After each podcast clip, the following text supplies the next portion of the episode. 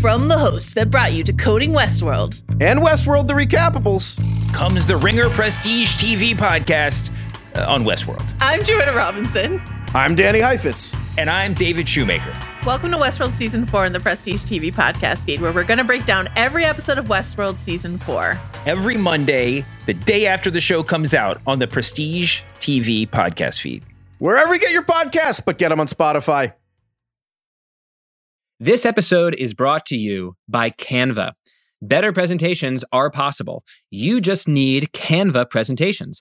With it, you can easily and quickly make stunning slides. All you have to do is start with one of Canva's professionally designed templates or generate slides with AI. Then add graphs, charts, and more from the massive media library, and you're done. It's that simple. I always think that the best use of AI in work is it does the thing that you naturally aren't very good at. And personally, one thing I'm really terrible at is making visual presentations. I'm not very visually inclined. I'm not good at picking out, you know, photographs or abstract conceptual images to go with ideas I'm trying to put forward in presentations. So it's kind of nice to have an AI powered tool that can help me make these presentations in literally seconds. Nail your next work presentation with Canva presentations at canva.com, designed for work. This episode is brought to you by Indeed. We're driven by the search for better, but when it comes to hiring, the best way to search for a candidate isn't to search at all. Don't search, match with Indeed. Use Indeed for scheduling, screening, and messaging so you can connect with candidates faster. And listeners of this show will get a $75 sponsored job credit to get your jobs more visibly listed at indeed.com slash plain. Just go to indeed.com slash plain right now and support our show by saying you heard about Indeed on this podcast. Terms and conditions apply. Need to hire? You need Indeed. Today's episode is, in a way, about the story of the moment. There has been a surge of mass shootings, violent shootings, gun related murders, not just this year, but in the last few years. Crime and gun violence has become one of the top issues for Americans in this midterm election year. And this episode is about a mystery behind that story. It's the mystery of why fewer and fewer of these murders are ever solved. So, according to FBI statistics, 60 years ago, in the 1960s, just about all murders were cleared by police. Cleared typically means someone is arrested for the killing. But since then, since the 1960s, in every single decade 70s, 80s, 90s the clearance rate has declined. The share of murders that police solve has fallen in every single decade for 60 years. That is awfully strange. A crime went way up in the second half of the 20th century, and the clearance rate fell. Then crime went down in the early 2000s, and the clearance rate fell. And now murders are rising again, and the clearance rate just keeps going down. It recently hit an all time low in 2020 of nearly 50%. I mean, put together these statistics 60 years ago, almost every murder ended in an arrest. Today, half of murders in the US go unsolved. Committing a murder today basically leads to a coin flip chance of getting arrested. So today's guest is Jeff Asher. Jeff is a crime analyst, a writer, and the co founder of AH Datalytics, an organization that analyzes data for local government and agencies like police departments. And as you're about to hear, as bad as America is at solving murders, we might be even worse at collecting data on crime. So, why do the police seem to be so bad at this central job, solving murders? Why does it seem like they're getting worse with every passing decade? And what might an answer do to point us to a solution? I'm Derek Thompson. This is Plain English.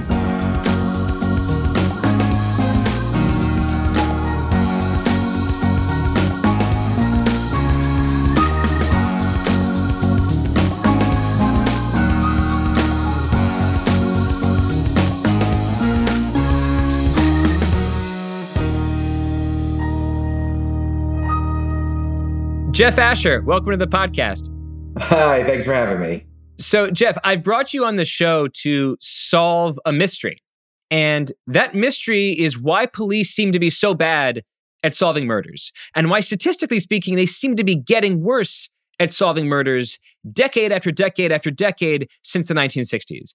And the data point that we're starting with is that every five to 10 years since the 1960s, with every passing five to 10 years, the national murder clearance rate has declined. So let's start with the methodology. What is the clearance rate?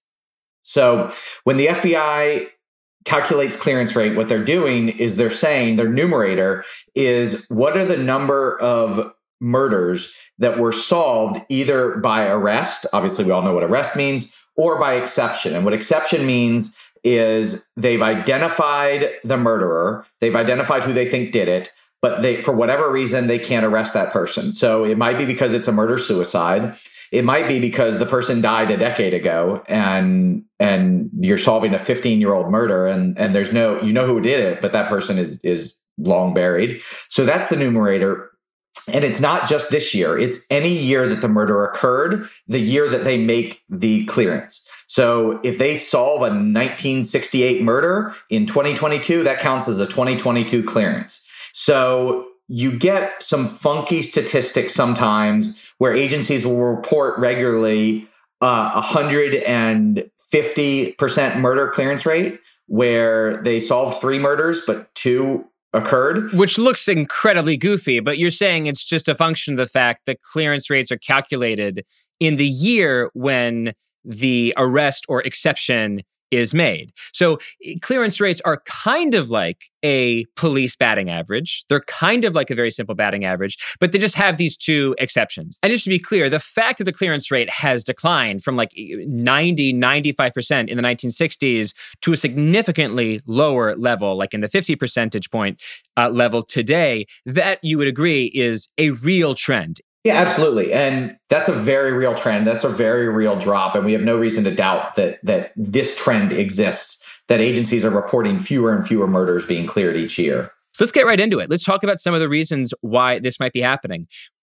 Let's start with the 1960s when the clearance rate was sky high, when it seemed like practically every single murder was being solved uh, by police agencies across the country. Was the clearance rate in the 1960s so high because mid century police were so incredibly good at their jobs? Or was it because of something else, like the fact that these statistics were highly unreliable?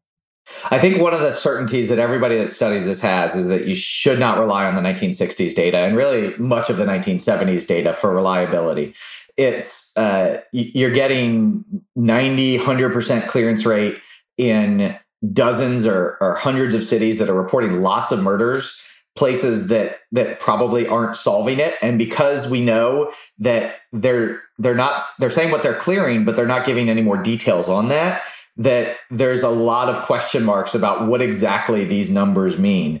And so, just to be clear, are you saying that police the 1960s, 1970s were therefore much more likely than today to be arresting people who were known to be innocent or very likely to be innocent? Or is it because they were simply making up the statistics when reporting to the FBI? Again, it's hard to say with a ton of, of certainty which of those answers it is, but I think it's probably both of them.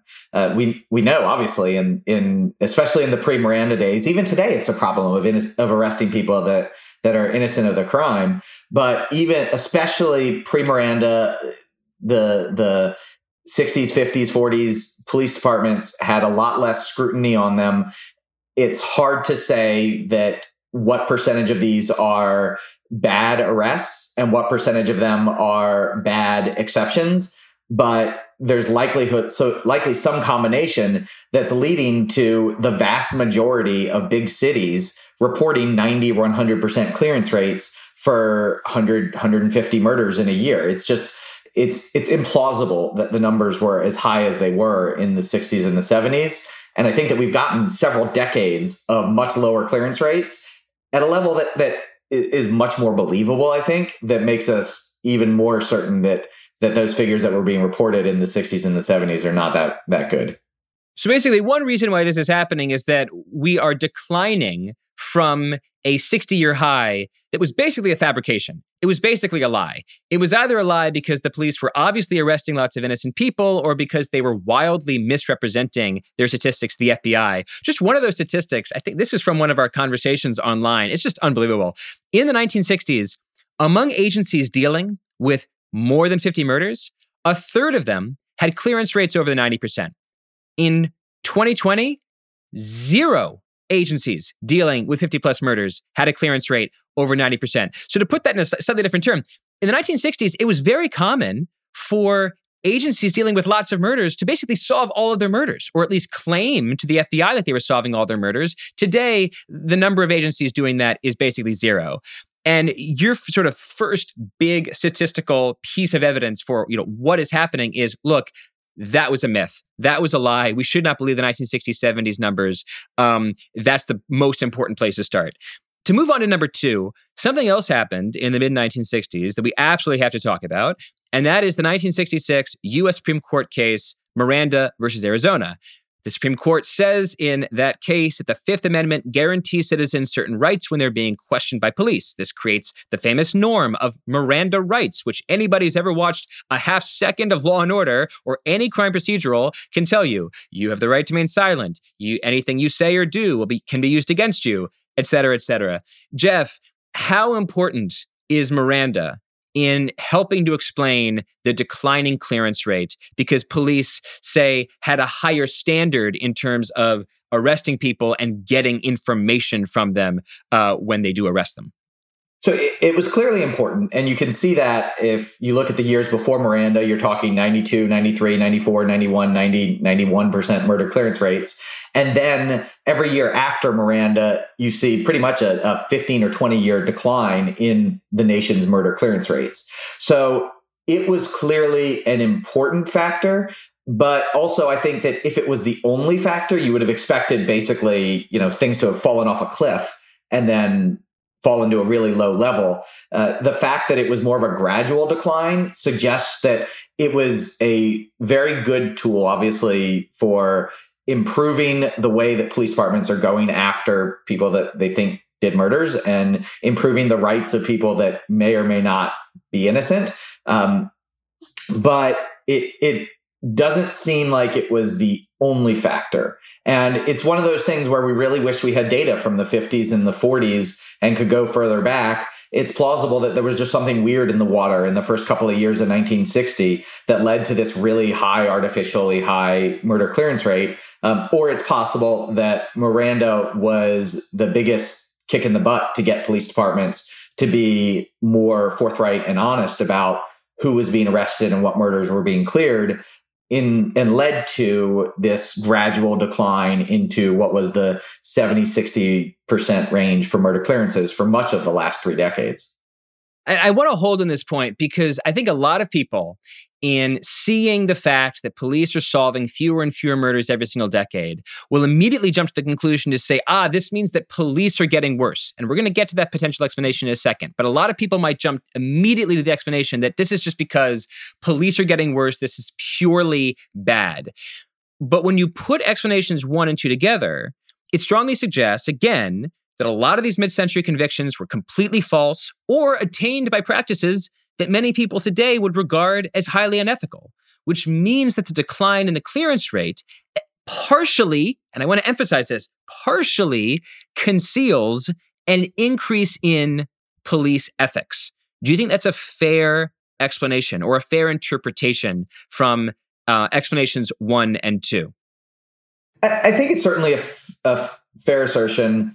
I think that when we talk about this problem, we really have to look at it in two ways. One is the big 60 year decline in the clearance rate from the 1960s, and the other is the 20 or 30 year decline from the 90s and the 2000s that we're currently experiencing. And I think that when explaining the big 60 year decline, something changed in the 60s in terms of how police departments were reporting murder clearances, and it matches up time wise where you see this sort of accelerated decline in terms of when Miranda came down. And so it certainly would make sense that Miranda required police to think more about who they were identifying as as culprits and how they were reporting clearances to the FBI.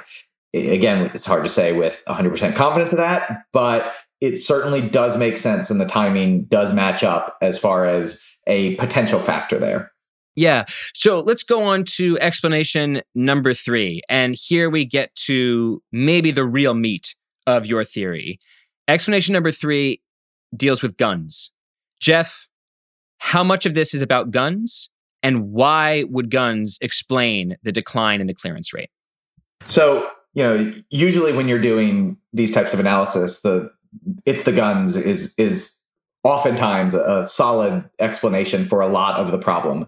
The guns doesn't solve everything, but the share of murders that have been committed by firearms has steadily crept up at a nearly identical rate to over the last 40 years to how the percentage of murder clearances has fallen.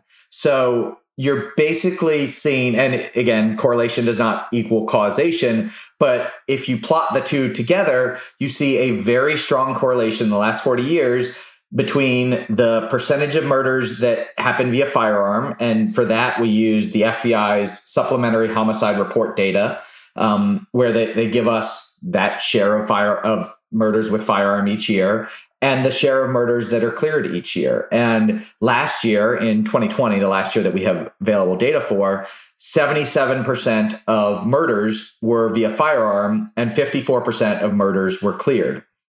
In 1961, it was 53% of murders via firearm and 93% of murders were cleared. And we know that 93% is a little wonky and was probably off, but it was a much lower share in, say, 1980 62% of murders were via firearm and 72% of murders were cleared. So we've seen as the share of murders that are committed with firearm go up, the share of these murders that are solved goes down. And the reason is that firearm murders are much harder to solve.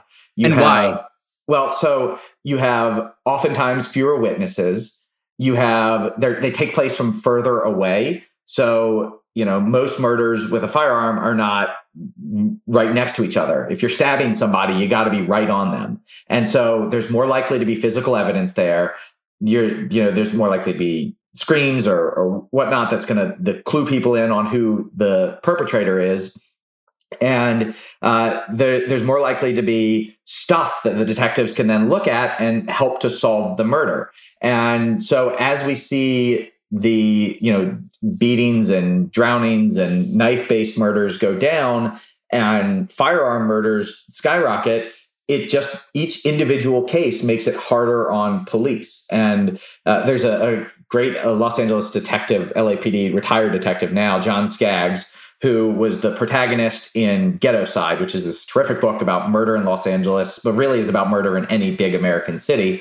And I interviewed him for a piece a couple of months ago, and he talked about these what he calls ground ball murders, where um, basically ground ball murders. Yeah, ground ball murders. Think of baseball ground ball. Um, they're self solvers. You, the police walk in and they find the husband and the husband has the bloody knife in his hand and the you know the the spouse's body is is below him and this is a cleared murder the police didn't do anything to solve this. It was it was solved itself.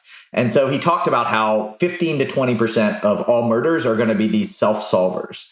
And the majority of the self-solvers are more likely to be non-firearm murders. So as we have more and more firearm murders and a higher share of murders are firearm murders, the likelihood of them basically being self solvers goes down. And the likelihood of then them ultimately getting cleared goes down with it. And you get individual cases one after another, year after year. It adds up. And that I think is is a large part of the trend that we're seeing in the overall national clearance rate. That is so interesting. Walk me through again the statistical change. The, the share of murders that were firearms murders, you said maybe 30, 40 years ago, versus the share of murders that were firearms murders in the last data set that we have. I just want to make sure that I have top of mind how stark that transition has been. Yeah. It, so in the 80s and early part of the 90s, um, most of the 90s really, up until 2015, it was usually in the low 60% range were via firearm and usually in the mid to high 60% range, low 70% range were being cleared. Then in 2015, it sort of switched where 2015 was the first year on record that we got 71% or more of murders were via firearm. And each of the last six years, we've seen that increase from 71% in 2015 all the way to 77% of murders in 2020 were via firearm. At the same time, murder clearances in, say, 2014 were 65% murder clearance rate. That fell to 62% in 2015 and 59% in 2016, which was the first time ever recorded under 60%. Um, and then it sort of hovered around there, that 60% range for the next few years before really taking a nosedive in 2020. And one thing we know about 2020, there was a big surge in murders, but it, almost all of it was firearm. Right. It was a it was a 30 plus percent increase in firearm murders and like a 12% increase in every other type of murder. One thing that I'm putting together, which you didn't explicitly say, but you definitely strongly suggested it, is that, you know, we've talked a couple times in the show about how the murder rate and the violent crime rate has resurged in the last few years. But you're pointing out that just about all of that seems to be caused by gun violence. And it seems to me that it's possible that the share of non firearms murders, right? The share of murders that are committed by anything other than a gun, a knife, or whatever, uh, suffocation, might be at like an all time low. That, that, the, that the share of ground balls, so to speak, for police units might be at an all time low. I mean, is is is that true? Are we basically looking at sort of a historic low of murders that aren't carried out by firearm, but it's but firearm murders have surged so much that that it's accounted for for that uh, previous decline. Yeah, we're not necessarily at the bottom, but we're near the bottom relative to where we were, um, especially in the 80s. In 1986, for example, there were 7,745 non firearm murders. And in 2020, there were 4,650. So that's a, a, a, pretty significant decline over the, net, the last 35 years. Um, but there were about 3,000 more firearm murders in 2020 than there were in 1986. We haven't quite hit the peak of the 90s in terms of firearm murders, but the the vast majority of the increase in murder and and the vast majority of what we're talking about when you hear crime wave or violent crime spike or whatever we're talking about firearm murders increasing. And we don't count we don't specifically count non-fatal shootings which is a, we could do a whole nother episode on that. But so the the best measure of gun violence in america is firearm murders and that's really what we're, we're talking about whenever we talk about this increase in violent crime, this increase in crime that we're dealing with. I find this so interesting. Right. So guns are a major part of this mystery. Gun murders leave less physical evidence at the scene. They're less likely to be ground balls. Maybe they happen in better locations to get away with the murder. Is there anything to the argument? And I saw a little bit of this online, but I was in absolutely no place to adjudicate it. Is there anything to the idea that there's an increase in gang related crimes, which might A, make these gun murders more likely, but also make it harder to sort of penetrate the network to figure out who committed the gun murder because that criminal is surrounded by a culture of silence, a group of people who very much want to not talk to the police and conceal the murderer's identity. Anything to that argument that I saw floated around quite a bit online? I think it's a really hard question to answer for a couple of reasons. One is that we really don't collect data on it. So, and on light, it, you mean we don't gang, collect a lot of gang, gang specific shootings and murders. Uh, nationally, there's just there's no good data collection. So Jeff, it's becoming very frustrating in this conversation. I mean, and, and it's a frustration that I've had in previous conversations about crime, and to a certain extent, this is central to, I guess, why you do what you do. The data on crime in America just seems to be absolutely horrible. Oh, it's terrible. I mean, the murder data comes out 18 months to two years late sometimes. We don't collect nitty gritty, fine tuned data. We don't even track gang related crime nearly to the extent that we should.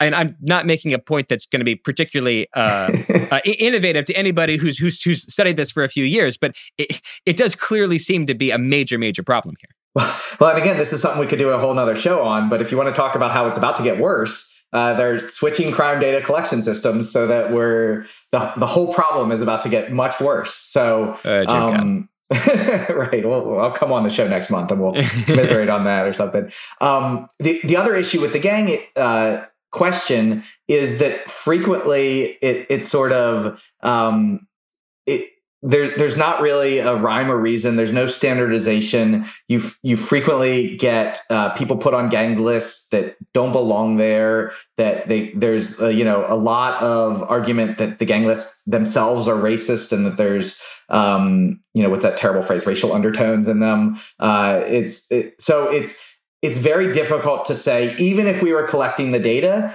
that departments were appropriately evaluating whether or not gang violence was a part of the increase. That said, it's logical that every type of violence is a part of the increase. Domestic violence, you know, gang related violence, uh, road rage incidents, uh, every type of, of firearm murder that you can think of is probably contributing to the increase. Uh, and there's no way to say what that exact recipe looks like, but the the strong likelihood is that it's not just one thing or another that's that's causing it. This episode is brought to you by Canva. Here's a writing tip for work don't just write. Use Canva Docs. It has Magic Write, a built in AI text generator powered by OpenAI to help you create almost anything from meeting agendas to job descriptions, marketing plans, proposals, and more. Canva is here to help you get it done. If you've used AI for work, for writing, for coming up with bullet points for a podcast, a meeting, you know that AI works best when you're specific, when you tell AI exactly what you want and then tell it again and again. Help me do this. Help me talk like this kind of person. The more specific you can be, the more helpful you'll find it is. Generate your draft fast with Canva Docs at canva.com, designed for work. What does it mean to be rich? Maybe it's less about reaching a magic number and more about discovering the magic in life.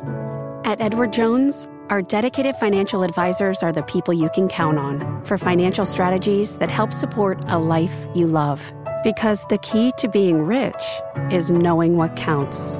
Learn more about our comprehensive approach to planning at edwardjones.com slash find your rich. Edward Jones, member SIPC. This episode is brought to you by Indeed. We're driven by the search for better. But when it comes to hiring, the best way to search for a candidate isn't to search at all. Don't search, match with Indeed. Use Indeed for scheduling, screening, and messaging so you can connect with candidates faster. And listeners of this show will get a $75 sponsored job credit to get your jobs more visibly listed at indeed.com slash plain. Just go to indeed.com slash plain right now and support our show by saying you heard about Indeed on this podcast. Terms and conditions apply. Need to hire? You need Indeed just to review, we've talked about the fact that the 1960s and even 1970s data is, is uh, mostly bunk. We've talked about Miranda. We've talked about guns, which I want to highlight and emphasize with italics in bold guns, guns, guns.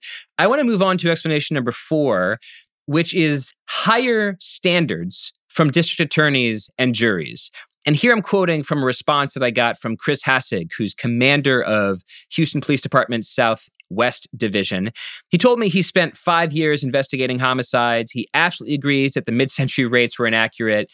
He also said that greater accountability and higher standards today lend to more accurate data, and better tech can be beneficial, but it creates higher demand in the eyes of the district attorney and in the eyes of juries. Is there any way, sort of building from that explanation, that police officers working a murder case anticipate that the bar has been raised.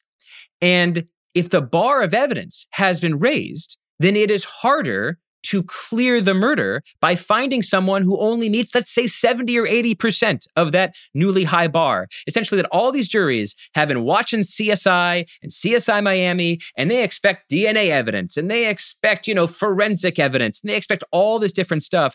And that as a result, it's just harder to meet that bar on a consistent basis. And so you have fewer suspects arrested and brought before a jury in the first place.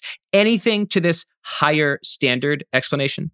Eh, I think it makes a lot of sense. And I think it, it sounds like it's a bad thing that it's an onus on police departments, but I would see it as only a good thing. Yeah, and I apologize if I represent it as a bad thing. I'm, I'm obviously not interested no, no, no. in it. It goes to my previous comment that to a certain extent, a statistic that is seen by some as, oh, well, this merely shows that police aren't doing their jobs Uh, might show that some police aren't doing their jobs, but might also show that ethics and standards are improving over time. So sorry to interrupt and maybe even steal the point you were about to make, but please, please continue. Well, it's, it's that you've got decades, you plausibly have decades where prosecutors want to win. That's what they want to do most of all. And if they've been refuted by jurors, if if they have a more difficult time making cases these days without a, a higher bar to clear, then it's not that. And again, I want to be clear that the clearance rate has nothing to do with whether or not the DA accepts the charges. But the, it certainly would make sense that the police, when they're making the arrest, are less likely to make the arrest if they don't think they have the evidentiary base to where the DA will accept exactly. the charges. Well and said. All of that has been baked into the calculus that the police are using when they're trying to clear a case. And you know the given all of the issues of innocence with the American justice system over you know the last how old are we now? 270 years whatever whatever our age is. I should Um, know. America just celebrated her birthday, but uh, I, I do not have it top of mind.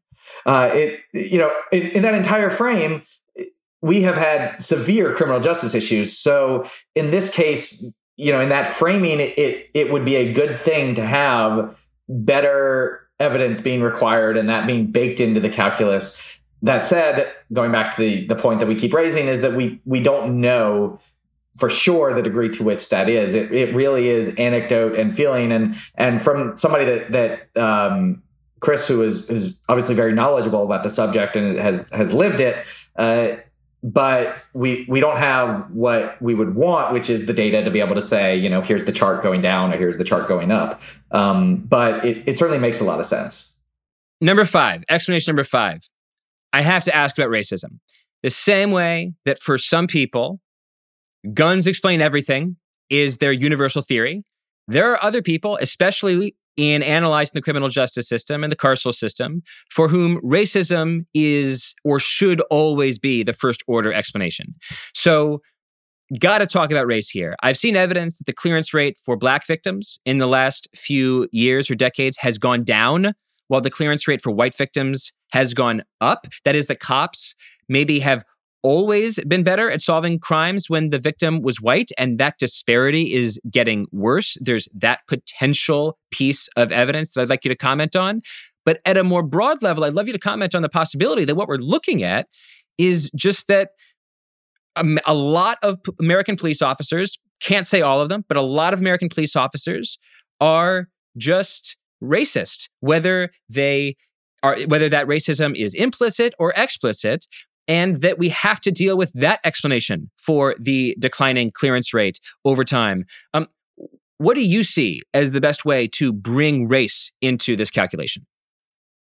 it's obviously it's very tough um it it doesn't help that we don't really have clearance rates broken down by race uh, the best we can do is using the FBI supplementary homicide data and guesstimate where they've identified an offender if that was a solved case or a unsolved case. Um, it it's absolutely right that we have seen a steady increase in both the number of black murder victims um, and the and a steady decline in the uh, share of those victims that are seeing their cases likely solved. Uh, whereas white victims have tended to, I mean, if if you squint, you can maybe see a slight increase, but it's largely been more of a plateau over the last two decades or so, or so in terms of the share that are likely solved. Um, and it, it's hard to say, you know, the degree that um, is it just that black victims are being shot and killed more often, and white white victims are just not. That that's sort of at a plateau. Um, certainly plausible. We saw a decline or an increase in both white shooting victims and black shooting victims in 2020. But whereas we saw a really small increase in white shooting victims, there was a huge surge in black shooting victims in 2020. Um, so that might help explain some of the decline last year, but it doesn't explain two decades worth of decline there. Um, I guess the the question is is always you know, is racism involved? And I'm I'm not one here to say that there's not racism in the criminal justice system or policing. That that is obviously the case still, but is that responsible for the problem getting worse? And I don't think that you're seeing worsening clearance rates because police are getting more racist than they were 60 years ago, um, right, or even 30 I, years ago. Right. It's it's very hard to argue that America's police departments are whatever 25 35% more racist than they were 30 years ago the sort of number that would be necessary for racism alone to explain this entire picture at the same time how do you feel about an explanation that says that as black victims of gun murders increase as a share of all gun murder victims the poor relations between Black Americans and police officers might make it harder for the police to get evidence about who might have committed these murders.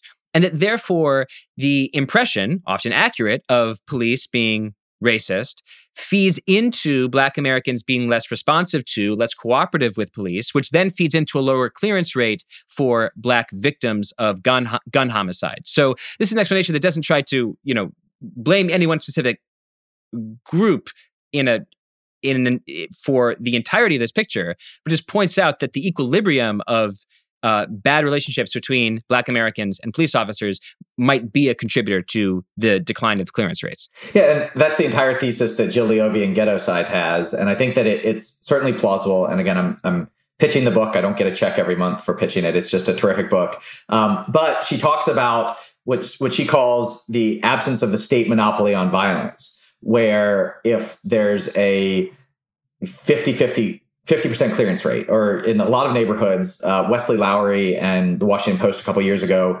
did uh, a bunch of pieces on places where um, they talk about it's just free to murder.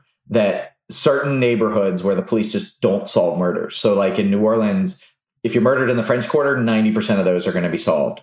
If you're murdered a mile away in the Seventh Ward, you know, maybe 15% of those are being solved. And so um, the ge- how much how important it is the geography of murder. And so certain communities have baked in the likelihood of this murder being solved.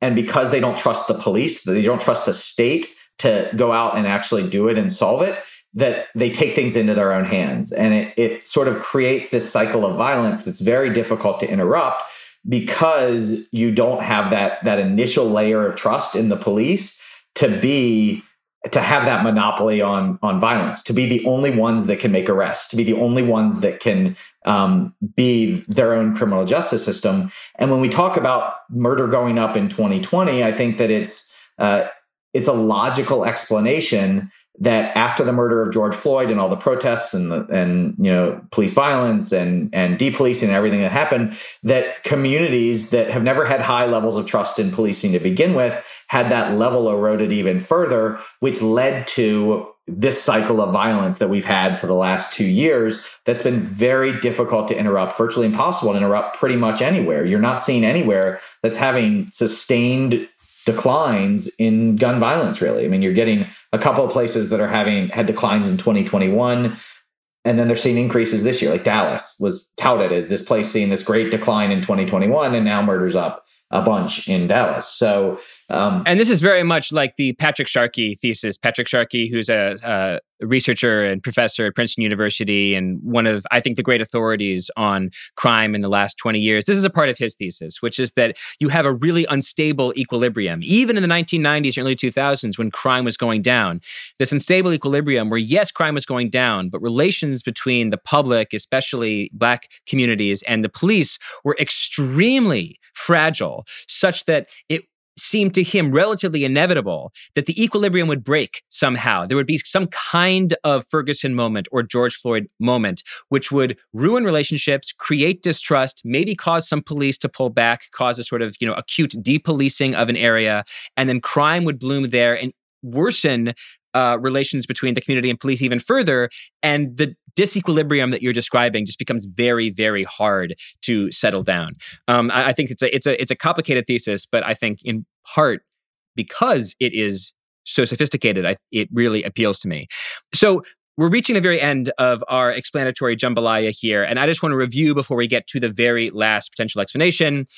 Uh, 60s clearance rates were hogwash. Number two, we got Miranda. Number three, the rise of guns. Number four, uh, the rise of standards. And number five, racism and or poor relations between police and communities, creating this unstable equilibrium.